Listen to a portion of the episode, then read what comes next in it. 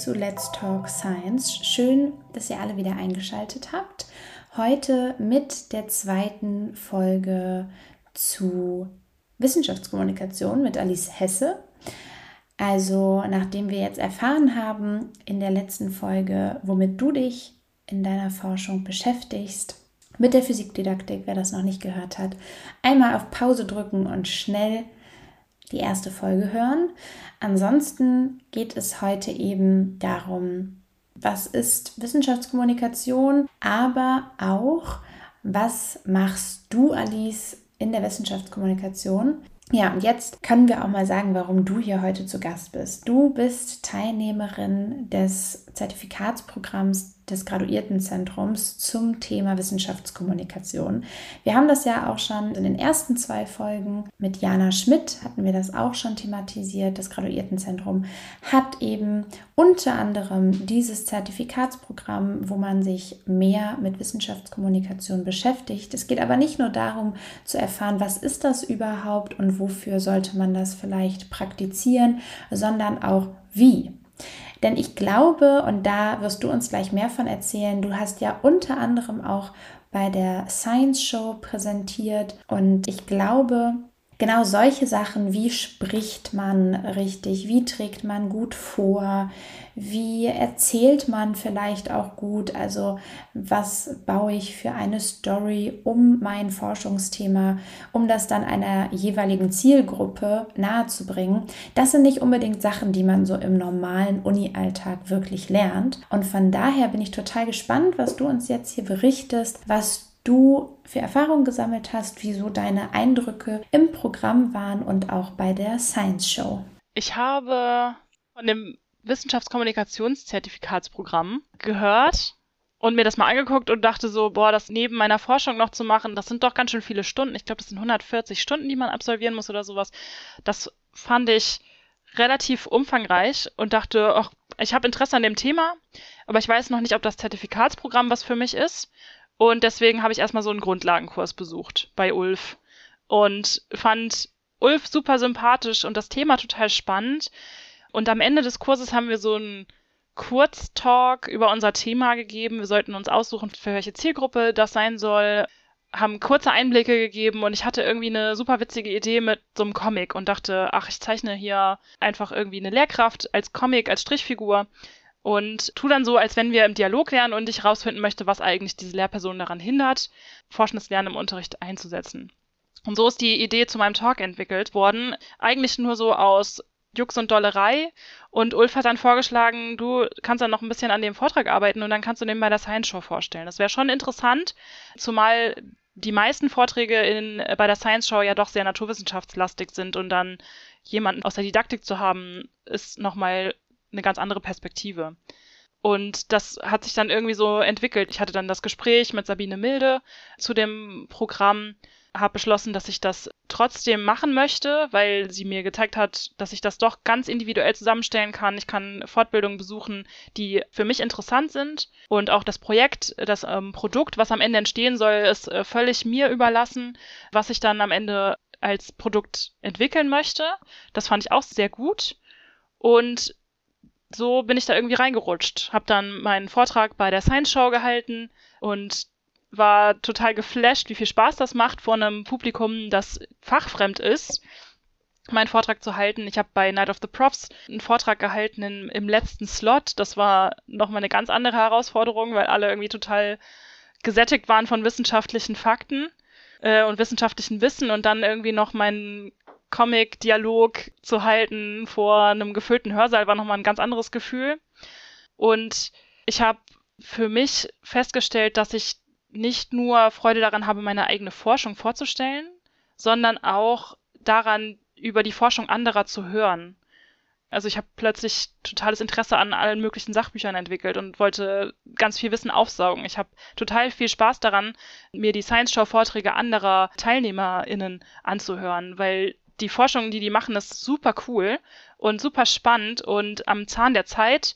Und das kommt viel zu kurz im Alltag, dass man sich mit der Forschung von anderen WissenschaftlerInnen beschäftigt. Und aus dem Grund, weil mir das so viel Spaß macht, das von anderen WissenschaftlerInnen zu hören, habe ich beschlossen, dass ich gern das Pint of Science Format nach Kiel holen wollte. Das ist Wissenschaft in Kneipen sozusagen ursprünglich aus äh, Großbritannien, wo das Pint auch herkommt. Und dann haben wir 2020, habe ich mit einem kleinen Team, die ich teilweise aus der Science Show kenne, beschlossen, dass wir das in, in Kiel auch durchführen wollen und haben das 2020 zum ersten Mal in der Lille Brauerei durchgeführt. Das war ziemlich cool und das läuft auch noch weiter. Und was macht ihr da? Also ihr trefft euch quasi in einer Bar, trinkt gemütlich miteinander und sprecht über eure Forschung in einem eher lockeren Rahmen oder haltet ihr dort auch kleine Vorträge? Das sind auch kleine Vorträge, also viel weniger als bei der Science Show. Wir haben in der Regel zwei bis drei Vorträge in so 20 Minuten Slots, also die, die müssen die auch nicht vollkommen ausfüllen. Also wir geben den Speakern den Rahmen von 10 äh, bis 20 Minuten. Dann gibt es eine kleine Fragerunde, wo das Publikum Fragen stellen kann. Und aufgelockert wird das dann natürlich zum einen durch das Bier, durch die Getränke, die getrunken werden können. Und zum anderen haben wir aber auch sowohl 2020 als auch dieses Jahr jeweils ein Pubquiz mit dabei gehabt, mit einem Fokus auf wissenschaftliche Fakten. Und wir haben unglaublich viele PartnerInnen hier aus Kiel, gewinnen können, also kleinere Shops und haben ganz viele Preise verlosen können in einer Tombola. Das bietet dann so einen informellen Rahmen um die Wissenschaftstalks rum und das kommt ziemlich gut an. Ja, kann ich mir vorstellen. Also sowohl das Event letztes Jahr in der Lille Brauerei als auch dieses Jahr war mit 100 bzw. 150 Leuten ausverkauft und auch unser All-English-Event im äh, Studio-Kino, da waren, glaube ich, 80 Leute oder sowas. Das war aber auch ausverkauft trotz Corona oder im Rahmen der Corona-Regeln. Das war ziemlich, ziemlich äh, faszinierend zu sehen, dass auch mit Corona das so gut ankommt. Ja, also nicht schlecht. Gratulation auf jeden Fall zu dem Erfolg. Und ich kann mir das gut vorstellen. Ich habe mal mit einer Dozentin gesprochen, eben auch über Wissenschaftskommunikation, warum das überhaupt wichtig ist, warum man eventuell auch einer breiteren Masse Forschungsthematiken überhaupt zur Verfügung stellen sollte. Denn häufig ist es ja dann doch so, wenn man jetzt nicht die Erkenntnis meist aus einem naturwissenschaftlichen Fach hat, gibt es keine Meldung, die wirklich die breite Gesellschaft erreicht. Also meist ist es ja dann irgendwie ein kleiner Punkt in den Nachrichten oder in der Zeitung oder wie auch immer. Und sie hat aber auch gesagt, es ist so von ihrer Seite ganz klar irgendwo auch ein Kapazitätenpunkt. Also sie hat nicht noch Lust, und gar nicht negativ gemeint, aber na, neben Lehre, neben eigener Forschung dann quasi nochmal etwas zu machen, was wieder so ein Lehre-Seminarcharakter hat, hier an der Uni. Und deshalb klingt es total, klingt das total schlüssig. Das ist ja ein sehr lockerer Rahmen, wo man vielleicht auch sagt, man kann eigentlich seinen beruflichen Alltag irgendwo auch abschalten und es hat etwas Freizeitmäßiges und trotzdem beschäftigt man sich mit seiner Forschung oder mit der Forschung von anderen Leuten. Also klingt auf jeden Fall richtig gut. Ich wollte noch einmal ergänzen, das habe ich nämlich gar nicht gesagt. Also du hast natürlich ein Zertifikatsprogramm besucht für Promovierende. Es gibt aber auch Wissenschaftskommunikation als Zertifikat für Studierende, was dann über das ZFS, also das Zentrum für Schlüsselqualifikationen, angeboten wird. Ich hatte nämlich auch den Kurs bei Ulf und ich mache nämlich dieses Programm oder habe das gemacht deshalb. Und für alle, die hier zuhören und nämlich sagen, ich habe total Lust drauf, aber ich weiß gar nicht, ob ich überhaupt mal promovieren möchte, ist das nämlich, glaube ich, eine ganz schöne und nette Alternative. Ah. Und zurück zum Thema und zu dir. Ich will natürlich wissen, was Wissenschaftskommunikation überhaupt für dich ist und was das für dich bedeutet und ob du sagst, hey, da muss man, also eigentlich bin ich mir sicher, dass du das jetzt sagst, weil du dich so engagierst, aber da muss man mehr machen und wenn ja, warum? Oder ob du sagst, nee, eigentlich ist Wissenschaftskommunikation was, das sollte im universitären Kontext bleiben und die breite Masse muss da gar nicht unbedingt so beteiligt sein. Genau, das würde ich nicht sagen. Ich finde das unglaublich wichtig, dass die Öffentlichkeit mit eingebunden wird. Gerade jetzt die Corona-Pandemie hat uns gezeigt, wie wichtig das ist, dass Menschen Bescheid wissen darüber, wie Wissenschaft eigentlich funktioniert.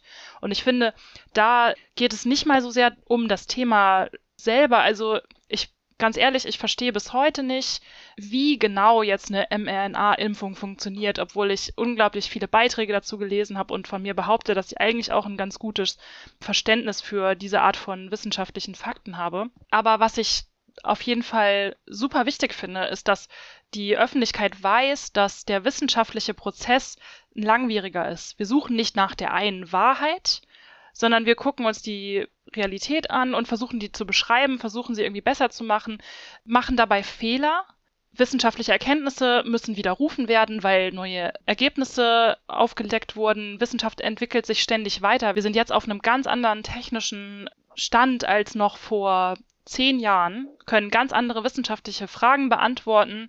Und dann ist es natürlich klar, dass wissenschaftliche Erkenntnisse auch ihre Aktualität verlieren. Und dieser ganze Prozess, da ist es nicht mal so unbedingt wichtig, sich genau ein Thema anzugucken und Experte auf dem Thema zu werden. Aber ich finde, es sollte jedem und jeder klar sein, dass Wissenschaft sich verändert und das völlig in Ordnung ist und das auch wichtig ist, dass wir ständig in Frage stellen, was wir eigentlich schon wissen. Also wir werden nie an einem Punkt ankommen, wo wir sagen, so, jetzt wissen wir alles.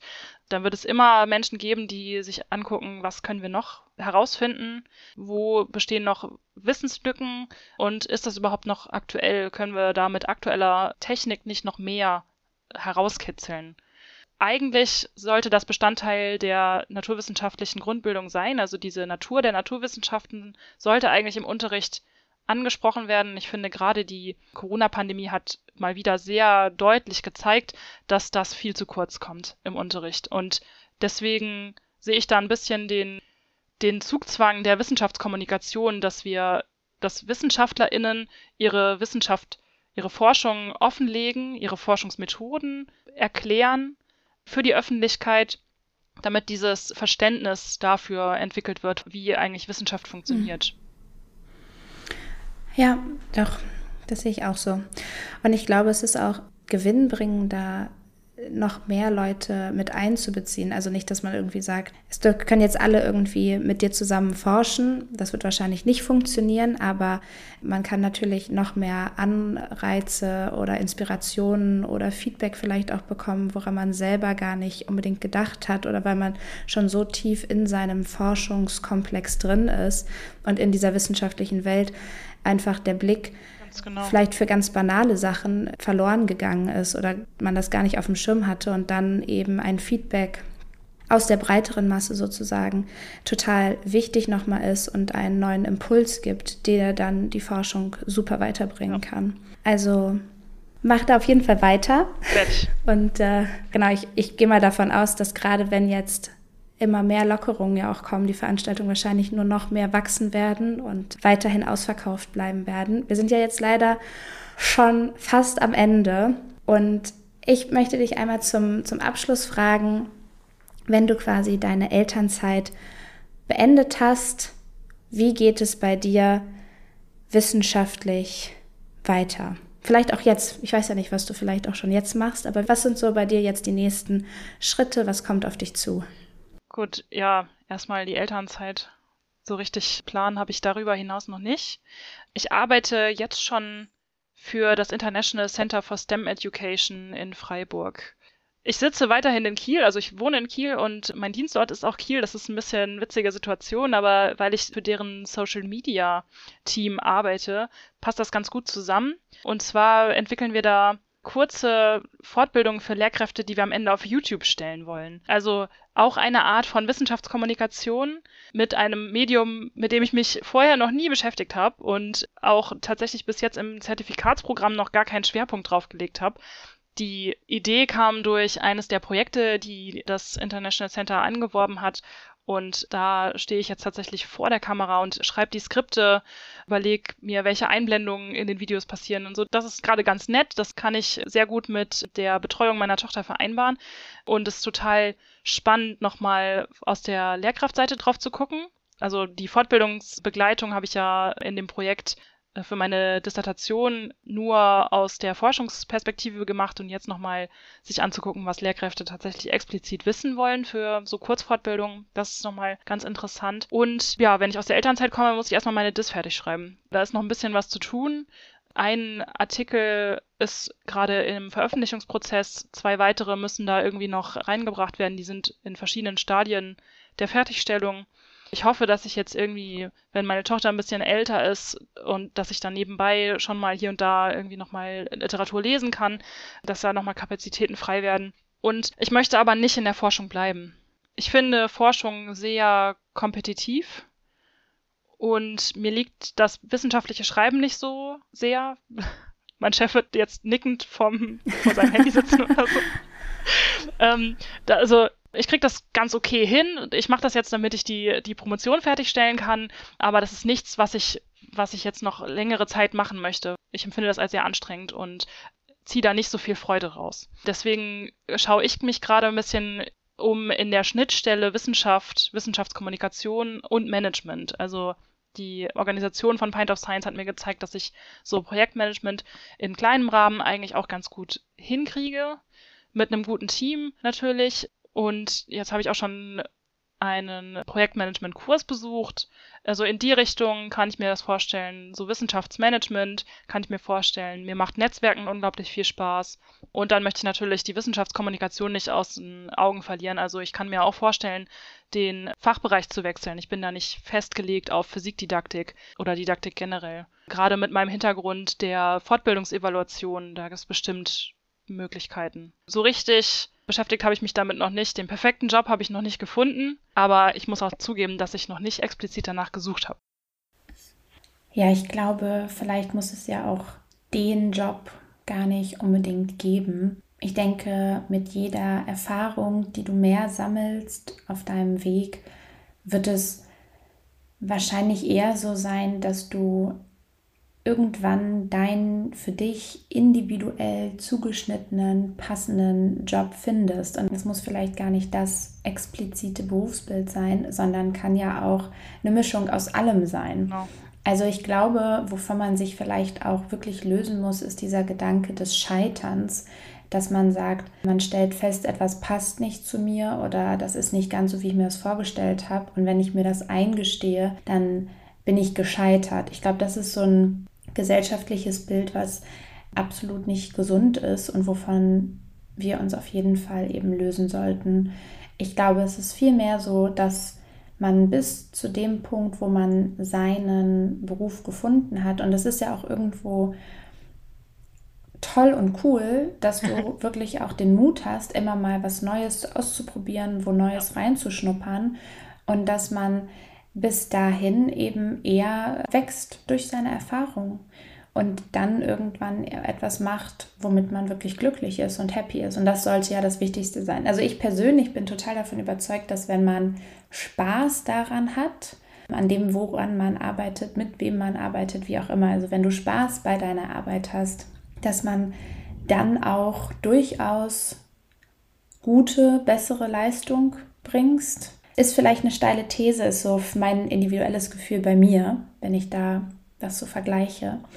Naja, wir sind jetzt am Ende angekommen und ich kann mich nur ganz, ganz herzlich bei dir bedanken. Danke für die Einladung. Was mir auch noch zu der Literatur eingefallen ist, ja, manchmal ist Literatur ja ein bisschen, bisschen langweilig, bisschen einschläfernd. Wer weiß, vielleicht ist deine ja auch ganz spannend. Aber sonst kannst du das ja einfach deiner Tochter abends vorlesen und sie schlummert schön ein, weil sie deiner Stimme lauschen kann und du hast Kind im Bett und Literatur gelesen. Vielleicht, vielleicht ist es ja was. Nein, also vielen herzlichen Dank, dass du hier zu Gast warst. Ich fand es super schön mit dir.